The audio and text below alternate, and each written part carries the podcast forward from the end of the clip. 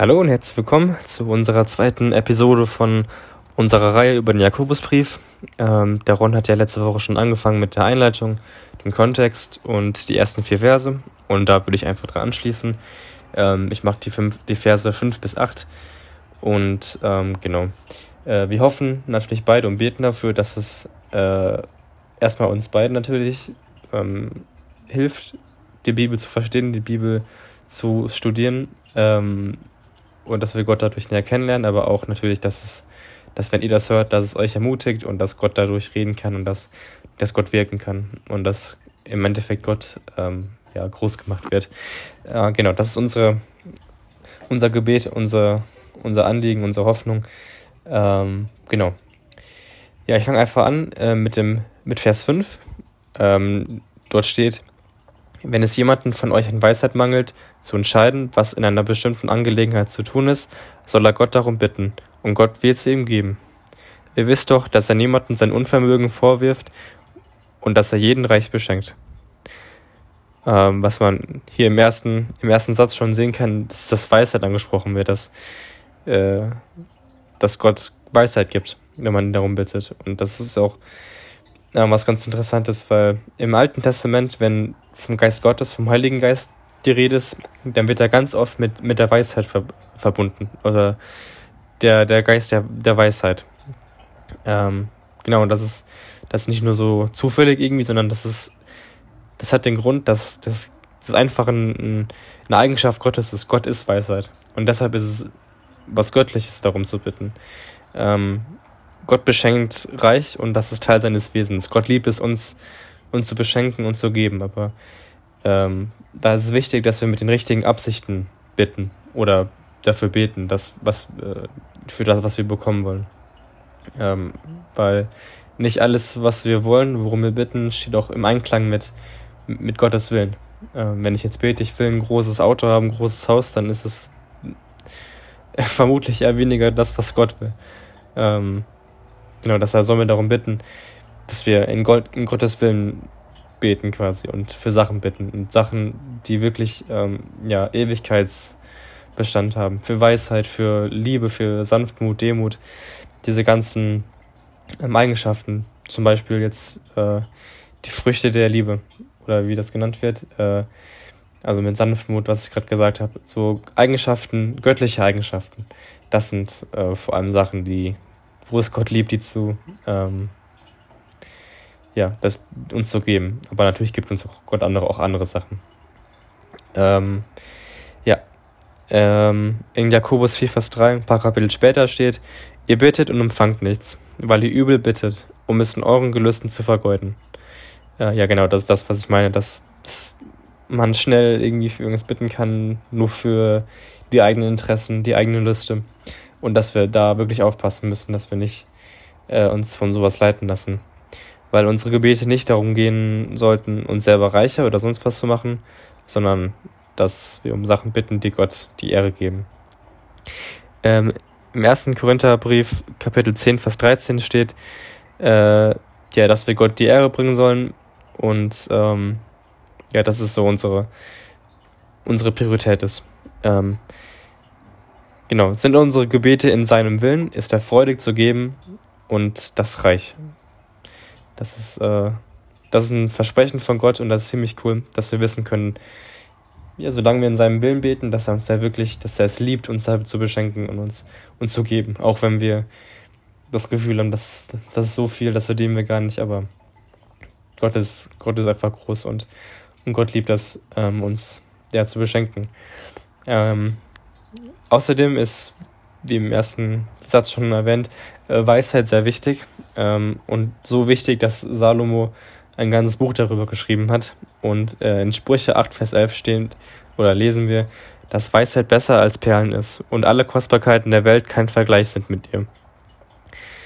Genau, und das ist schon sehr, schon sehr stark, was da, was Salomo da schreibt. Ähm, dass nicht keine Kostbarkeit auf der Welt, die an Weisheit rankommt.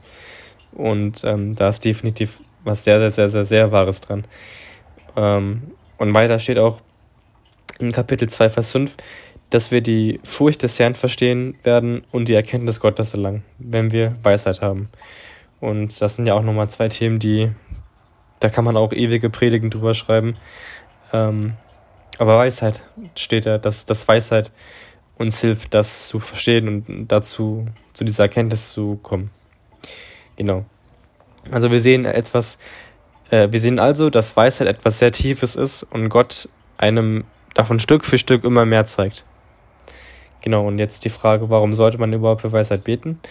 Ähm, ja, weil es, wie ich eben gesagt, göttlich ist, aber auf andererseits bewahrt es einem selbst natürlich auch vor Schaden. Also jetzt ein ganz einfaches Beispiel. Äh, stell dir vor, du bist in einem Streit und dein Gegenüber kocht vor Wut und beleidigt dich und ist am Eskalieren. Ähm, da wäre es natürlich erstmal weise gewesen, den Streit einfach zu vermeiden, dass es da gar nicht dazu gekommen wäre. Aber manchmal kann man auch nichts dafür. Da ist man noch machtlos und dann kommt es halt irgendwie zu so Situationen. Ähm, genau. In dem Beispiel, so, du hast zwei Optionen. Ruhig bleiben oder du beleidigst zurück und lässt dadurch die Situation vielleicht eskalieren. Ähm, oder, wie gesagt, reagierst ruhig und ähm, redest in Liebe, ähm, in sanft, sanftmütig und so weiter.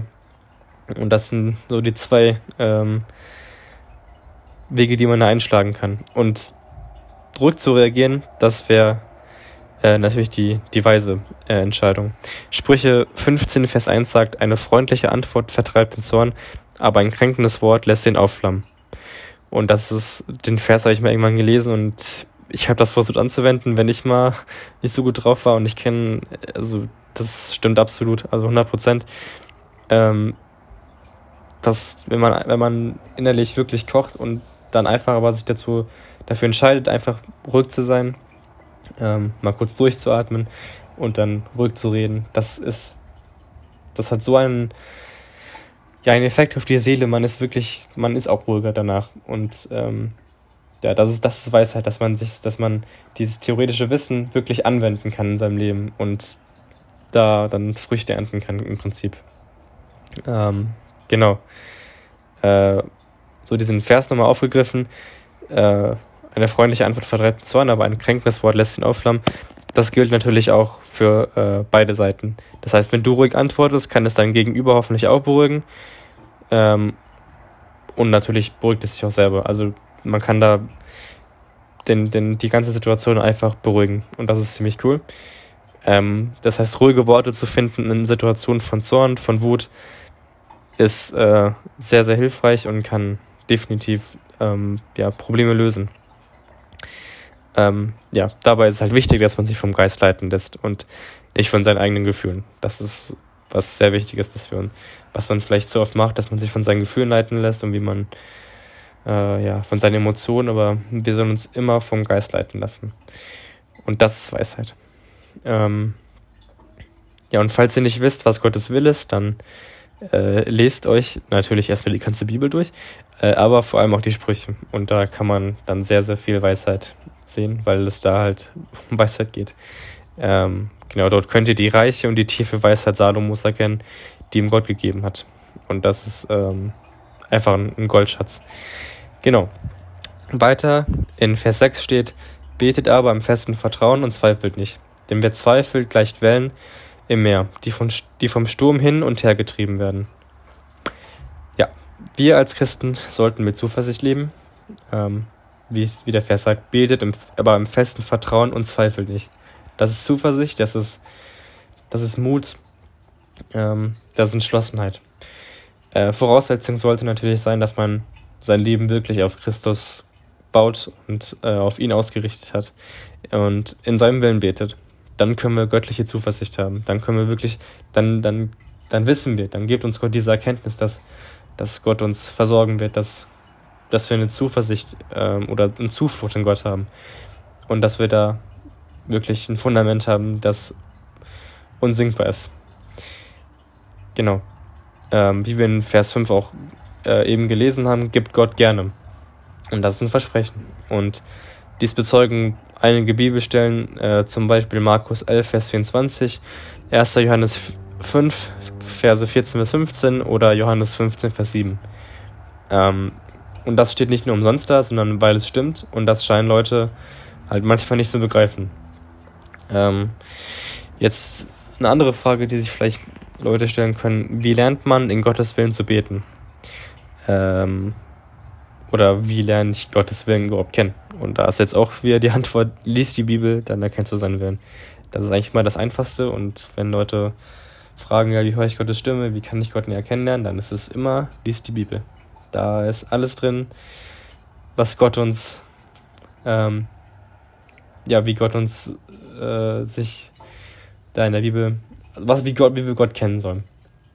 Ähm, andere Wege sind natürlich zum Beispiel, dass wir für Dinge beten sollten.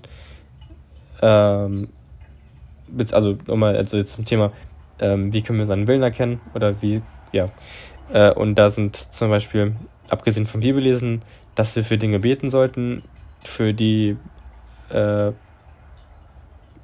für die äh, die Bibel auch betet. Also da in, ähm, in den Evangelien geht es viel um Nächstenliebe, dass wir ähm, für, die, für, den, für unseren Nächsten beten sollten, für unsere Pastoren, für unsere Familien, für Freunde. Ähm, das, was die Bibel sagt, wofür wir beten sollten. Und da kann man natürlich vor allem die Evangelien lesen, aber auch die, die Briefe von Paulus, ähm, wo er einfach auch für, für Dinge betet. Und darum, daran können wir uns auch orientieren. Ähm, genau. Also, wie gesagt, also den, den Gebeten von gottesfürchtigen Personen in der Bibel ähm, auch folgen. Zum Beispiel David betete um Gnade und Vergebung, als er sündigte. Ähm, als ein Beispiel, so, da kann man auch dran erkennen, wie wir beten sollten. Ähm, ja.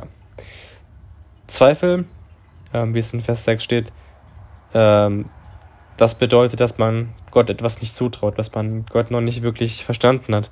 Die Probleme sind auf einmal größer als Gott und Gott anscheinend nicht genug nicht genug Gott, um das Gebet auch zu erhören, beziehungsweise dafür zu sorgen, dass sich irgendwas ändert.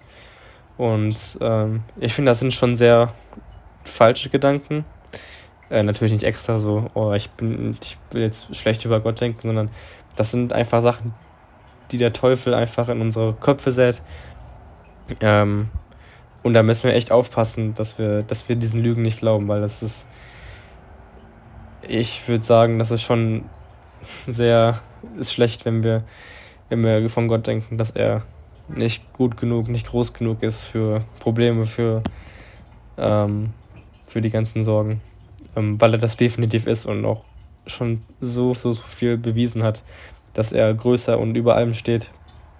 Ähm, ja, da müssen wir einfach von diesen, Gedanken, von diesen Gedanken müssen wir einfach umkehren. Und man ist ja so schnell drin, aber da ist es wichtig, Buße tun, davon umkehren und wirklich daran glauben, was, was Gott, äh, was die Bibel über Gott sagt, wie er ist. Ähm, weil Gott ist derjenige, der alles, alles äh, in Existenz gerufen hat. Ähm, er, ist, er, der, er ist derjenige, der Himmel und Erde erschaffen hat. Und er wird schon mit deinen Sorgen fertig, mit deinem Problem. Also mach dir da keine Sorgen. Ähm, genau. Äh, 2. Korinther 10, Vers 15 sagt, dass wir jede Höhe und jeden Gedanken gefangen nehmen sollen, der sich gegen die Erkenntnis Gottes erhebt. Und das ist genau das, was ich gerade gesagt habe. Ähm, alle Gedanken, die irgendwie ein anderes Bild auf Gott vermitteln, als dass uns die, die Bibel gibt, das sollen wir, diese Gedanken sollen wir gefangen nehmen und ja, äh, dafür beten, dass sie weggehen und einfach ähm, ja, gefangen nehmen und zerstören, im Prinzip, ja. Ähm, ja, Zweifel. Und das Ganze machen wir natürlich, weil, weil Zweifel keinen festen Halt geben. Äh, Zuversicht schon. Und das ist halt das ist dieses Bild äh, mit diesen Wellen, die hin und her gerissen werden, weil äh, wie bei einem Sturm. Ähm, weil ich glaube, da kann jeder ein Lied von singen, dass man bei schwierigen Entscheidungen einfach keinen richtigen Frieden hat also mache ich jetzt das dann mache ich das und ich bin so unentschlossen und ich weiß ja nicht, äh, ist jetzt das schlau oder das. Ähm, und da, das kennt ja jeder in seinem Leben selber. Hat da jeder bestimmt tausende Beispiele. Und da hat man wirklich, da hat man keinen Frieden, da hat man. Entschuldigung. Da hat man, also das ist, da hat man nichts, woran man sich festhalten kann. Aber wir können wissen, dass, dass Gott, Gott gibt Frieden und Gott gibt auch bei schwierigen Entscheidungen, ähm, gibt er uns die Weisheit, dass wir da richtige Entscheidungen treffen und dass wir da auf einem festen Fundament sind. Dass wir nicht zweifeln müssen, sondern wissen können, Gott hat das in seiner Hand und Gott will das, ähm, ja, alles gerade biegen. Ähm, genau, auch hier kann ich wieder sagen, schlagt eure Bibeln auf und lest zu vielen Themen, die Zweifel hervorrufen können, können oder könnten, ähm, hat die Bibel passende Stellen, die jeden Zweifel zerschlagen können. Vers 7. Ein, solch, ein solcher Mensch, Mensch äh, kann nicht erwarten, dass der, Herr, dass der Herr ihm etwas gibt. Wie ich eben schon erwähnt habe am Anfang, Gott liebt es, seine Kinder zu beschenken. Seine Schafe kennen seine Stimme, wissen, wer er ist und zu was er imstande ist. Äh, ja, wir haben Zuversicht, ähm, genau, in Gott. Und äh, wenn wir auch Zuversicht, wenn wir für Dinge beten. Jetzt die Frage, hast du, hast du Zweifel?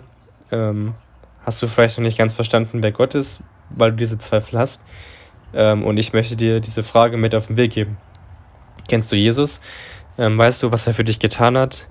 Ähm, weil er ist der, der Schöpfer der Welt, der auf die Welt kam, um uns die Sünden zu vergeben und extra, weil wir so verloren waren, das Kreuz auf sich genommen hat, dass wir, ähm, dass wir leben können. Und er hat uns, er hat dich mit allem geistlichen Segen im Himmel durch Christus äh, ja, gesegnet und beschenkt. Und äh, er kennt dein Herz, deine Zweifel und was du äh, im Leben brauchst und möchte dir genau da zur Seite stehen, wo du ihn brauchst. Und deshalb äh, meine Ermutigung, gib ihm dein Leben und lebe ganz allein für ihn. Ähm, er wird sich dir offenbaren, Stück für Stück. Also du wirst ihn ähm, nicht von jetzt auf gleich ähm, innerhalb, ein paar, innerhalb einer paar, von ein paar Tagen äh, komplett verstehen. Also das können wir sowieso nie. Ähm, aber das ist ein, ein, Prozess, in dem man drin ist. Ich habe Gott selber auch noch nicht wirklich verstanden und es gibt noch so, viel, so, so viele Sachen in der Bibel, die ich nicht verstehe und wo ich Gott noch näher kennenlernen möchte. Aber das ist schon mal ein super Zeichen, wenn du da wirklich für brennst, Gott näher kennenzulernen.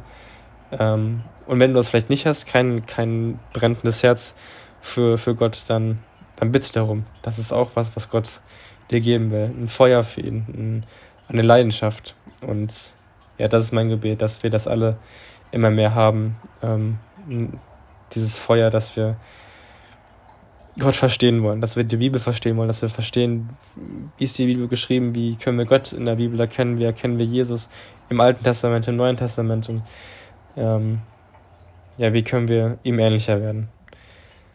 Genau, das ist äh, das, worum es wirklich geht. Und äh, genau, das war's mit den äh, vier Versen. Ähm, ja, ich hoffe, das war jetzt ein bisschen chaotisch, aber ich hoffe, ihr konntet ähm, da auf jeden Fall was mitnehmen. Und ähm, genau, wenn ihr Feedback habt, dann könnt ihr, äh, hat der Ron, glaube ich, gesagt, oder zumindest steht es bei dem Podcast auf Spotify und ich glaube auch woanders, äh, steht die E-Mail-Adresse. Das heißt, wenn ihr Feedback habt, dann könnt ihr uns gerne einfach eine E-Mail schreiben oder sonst irgendwie kontaktieren. Ähm, weil da sind wir auf jeden Fall sehr, sehr offen und sehr dankbar für, wenn ihr, wenn wir Feedback bekommen, was können wir besser machen, ähm, was ist gut, was ist schlecht, diese Dinge einfach. Und äh, genau, dann wünsche ich, wünsch ich euch noch eine schöne Woche und dann äh, bis Freitag, wenn der Ron ähm, das nächste, den nächsten Abschnitt ähm, predigt. Genau. Seid gesegnet. Bis dann.